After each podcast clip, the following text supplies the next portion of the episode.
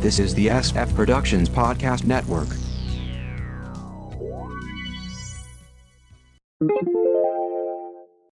How I Got My Wife to Read Comics, Episode 624.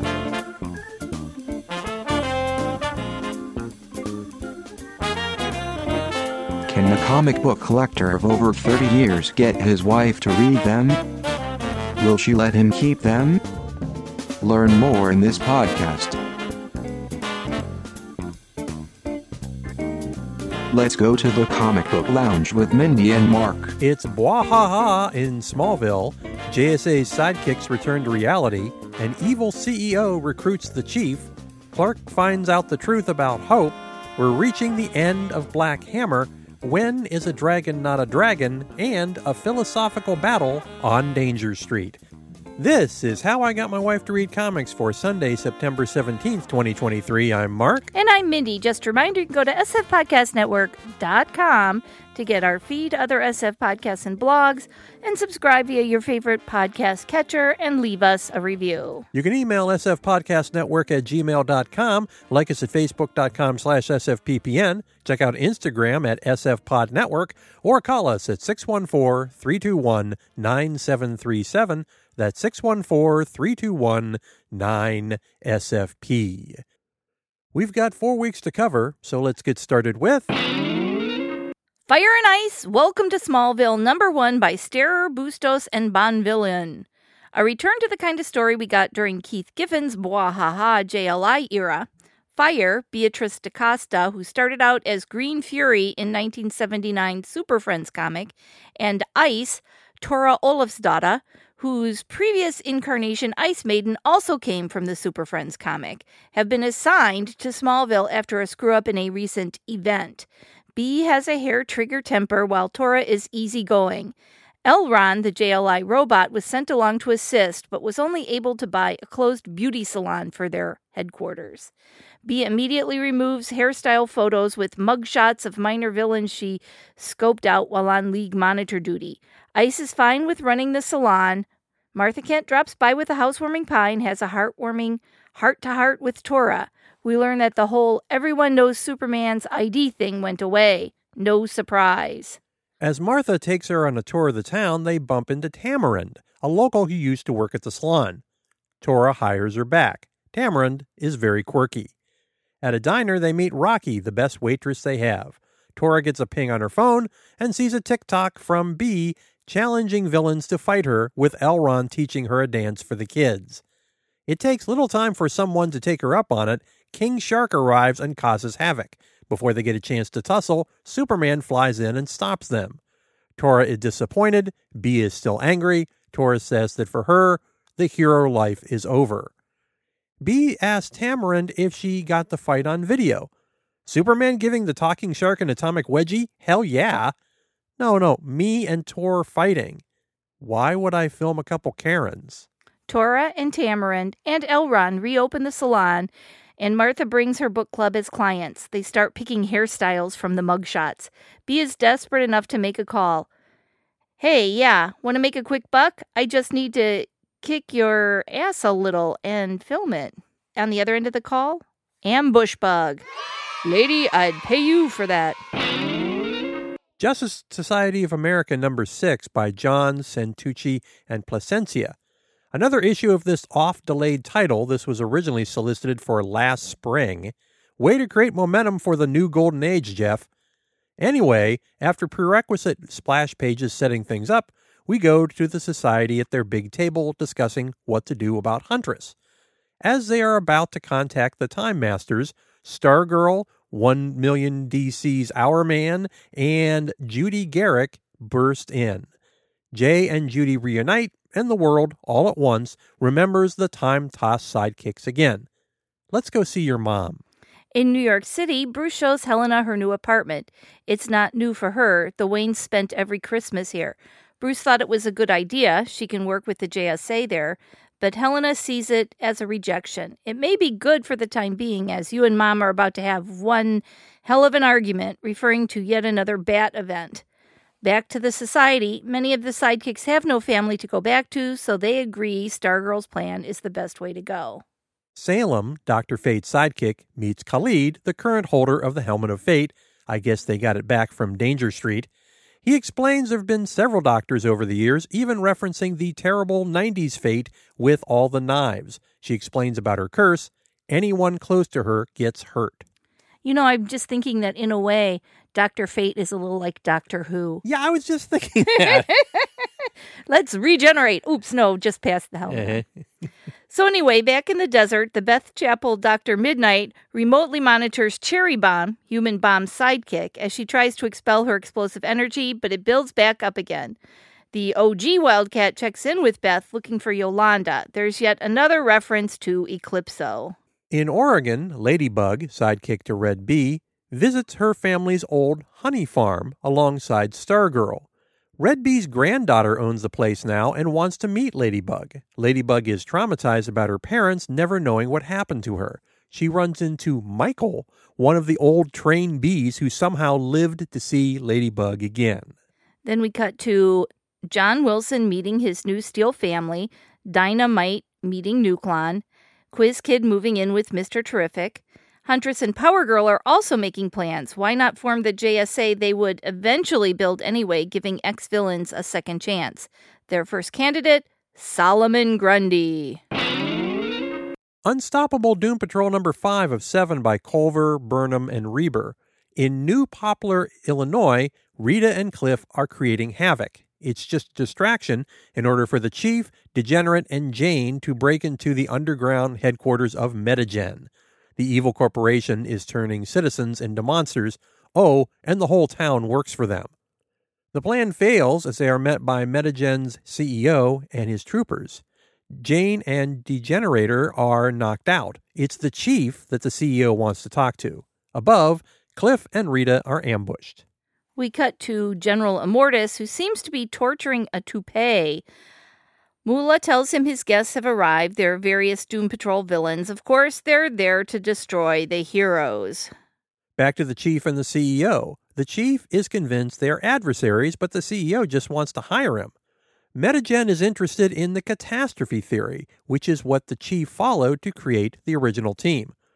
Those ideas came from a psychotic break while suffering my own trauma. They are not something I am proud of. Metagen is using nanotech to create made to order metahumans and shows off their first prototype. Meta Woman is sent out to stop the heroes up top, with Larry having joined the fray. Her nanotech lets her constantly adapt to any threat. Unfortunately, there are too many variables, and the beautiful heroine becomes a bizarre monster. The CEO is fine with this, it's just phase one. Degenerate breaks out and crushes the CEO's head. It's just a robot. Peacemaker and his team arrive, and the patrol heads out.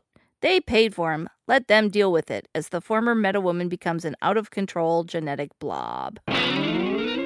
Superman Lost, number 6 of 10 by Priest, Pagulayan, Paz, and Cox. We begin in the present day. There's another crisis, and the JLA are on it, except for Superman. It's been weeks since he returned, but he's still out of it. Bruce, in a rare show of empathy, tries to get Clark to open up about it. You are a memory, Bruce, like an old friend who moved away decades ago. Back to year 13, Clark broods at Jimmy's grave. Hope tries to recite the Green Lantern oath, but can't forget how she killed Jimmy when he figured out a way for Clark to get home. She tells Clark that it's time to go. The system star is turning into a red giant, and Clark's powers are fading. Even with the survival suit, the window is closing for him to escape. The alien world either doesn't care or doesn't believe the extinction event, so there's nothing they can do. Just leave together. Clark, of course, wants to work with the various nations to band together and escape as a society, and we see him plead with various tribes. They all end up hating him, telling him to go. Clark and Hope learn that Victor has a stellar drive and begs him to build an ark for all of them. The ark is a failsafe against your interference and aggression. It's for Clark so he can leave. Year 19, Clark's powers are nearly gone. Victor arrives and asks why he isn't leaving now. The temporal rift is ready to close. You know, the one Jimmy discovered? Clark realizes what Hope did to keep them together, and there's a battle. Clark uses the fact that Hope's GL ring was created before the yellow impurity was removed to stop her. He takes her ring and gets into a rocket with plans to find the Green Lantern Corps and return to save them all. Unfortunately, the rocket doesn't survive the gravimetric stress, forcing Clark to fly into the rift alone. He's almost torn apart when he's stopped by a white bearded Superman. Go back before you kill us all! Black Hammer, The End, number one from Dark Horse by Lemire, Ward, and Pecos. As indicated by the title, this is the final Hammer storyline, at least for now. On Earth 312, ruled by Arthurian magic, Anti-God is about to destroy everything when Space Digger warps in to bring Golden Guinevere back to Colonel Weird's ship. She turns back to her little girl form and they return. He was supposed to get the wizard, so Talky-Walky will need to recalculate things. Back in the farm town, Insector Detector has to be hidden away from the local cop who's on the lookout for Lucy's missing kid. He was in Detector's world. Abe, Elliot, Lucy, and Son, and the giant insect return to the farm. Back on the ship, the robot and Frankenstein discuss who they should swipe from the Paraverse. They agree to grab an evil Barbalien from the next world. Weird chooses this time to leave as well. A new pattern is being written without me. We cut to Lucy's dad floating in a sea of hammers from heroes he stopped. His mysterious partner is angry he didn't kill Lucy. Insector is left to hide in the barn. Don't you have a TV out here or something? Some booze, maybe? Good night, Insector. In the house, the plan is to all stay there in the town to be safe, but Rose isn't having it. Lucy, after some flashbacks, agrees the best plan is to stay there. Weird pops up in a new ship, finding a council of weirds, along with a mysterious device. He is told his friend's plan will fail unless we act. The weirds will unite. There is only one anti god, and to face him, there can only be one Colonel Weird. I'm sad this is the last one. I mean, the last story. I think Jeff will come back to it, but I suspect he will at some point.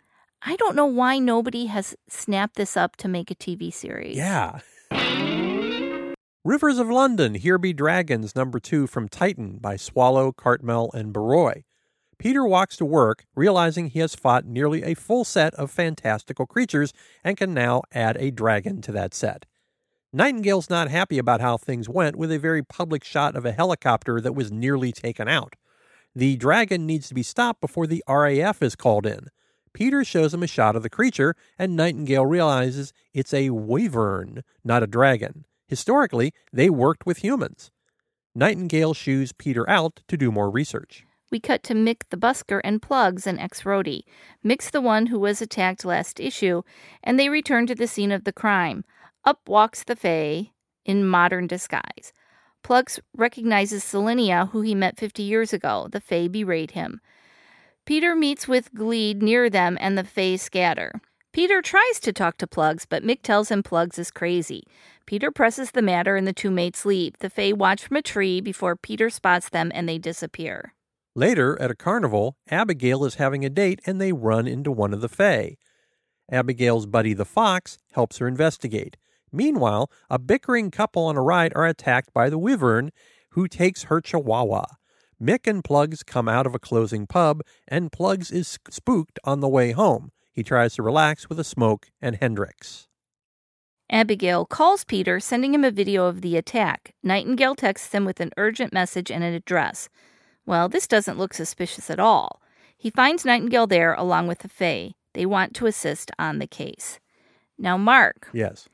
There was in one of the earlier books, Mm. There was an incident where Peter was kidnapped by the Fae Ah. and, and taken to fairyland. yeah.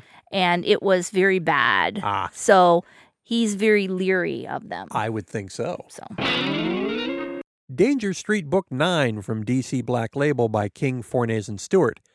This has always been a difficult book to review, but this issue takes it up a notch. Up till now, the book hopscotched among a half dozen storylines. This issue is a single scene, all composed of eight panel pages. It's the showdown between Manhunter and Codename Assassin set atop a tall building. The entire issue shows their fight with massive amount of dialogue talking various philosophical points.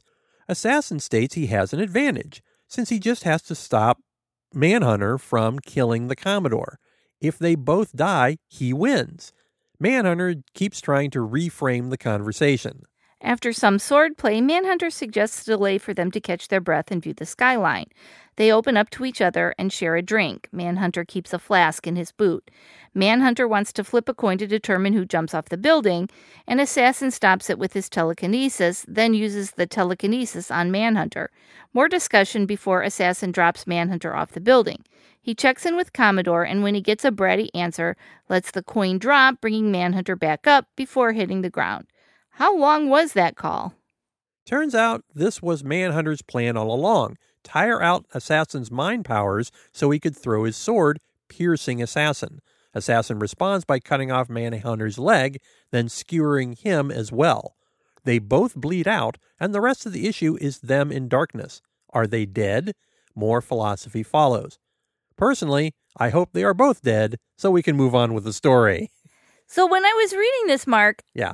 In the back of my mind, I kept thinking about the Princess Bride, and um, in the sword fight, how they use that, and then in the in the confrontation, how Westley uses the, the psychology on the other people Mm-hmm. when he's dealing with the Corsican Yeah. and the poisoning, Yeah. and how he keeps turning it back on them, their own philosophies. and I was wondering how much that played into into this. I was thinking about Veidt and Rorschach in Watchmen and the final scene with them basically just trying to out talk each other. Yeah. So, you know, this is very classic, but again, very unusual for this oh, particular Oh, yeah. comic. So, Sure. yeah, it was very interesting in a different step away. Announcer Bot, how can the folks find us online? Go to sfpodcastnetwork.com to get the feed, other SF podcasts, and blogs. Subscribe via your favorite podcast catcher and leave us a review. You can email sfpodcastnetwork at gmail.com. Like us at facebook.com slash sfppn. Check out Instagram at sfpodnetwork. Call us at 614-321-9737. That's 614-321-9SFP. Back to you, Mark. Thanks for listening, everybody. Bye. Bye bye.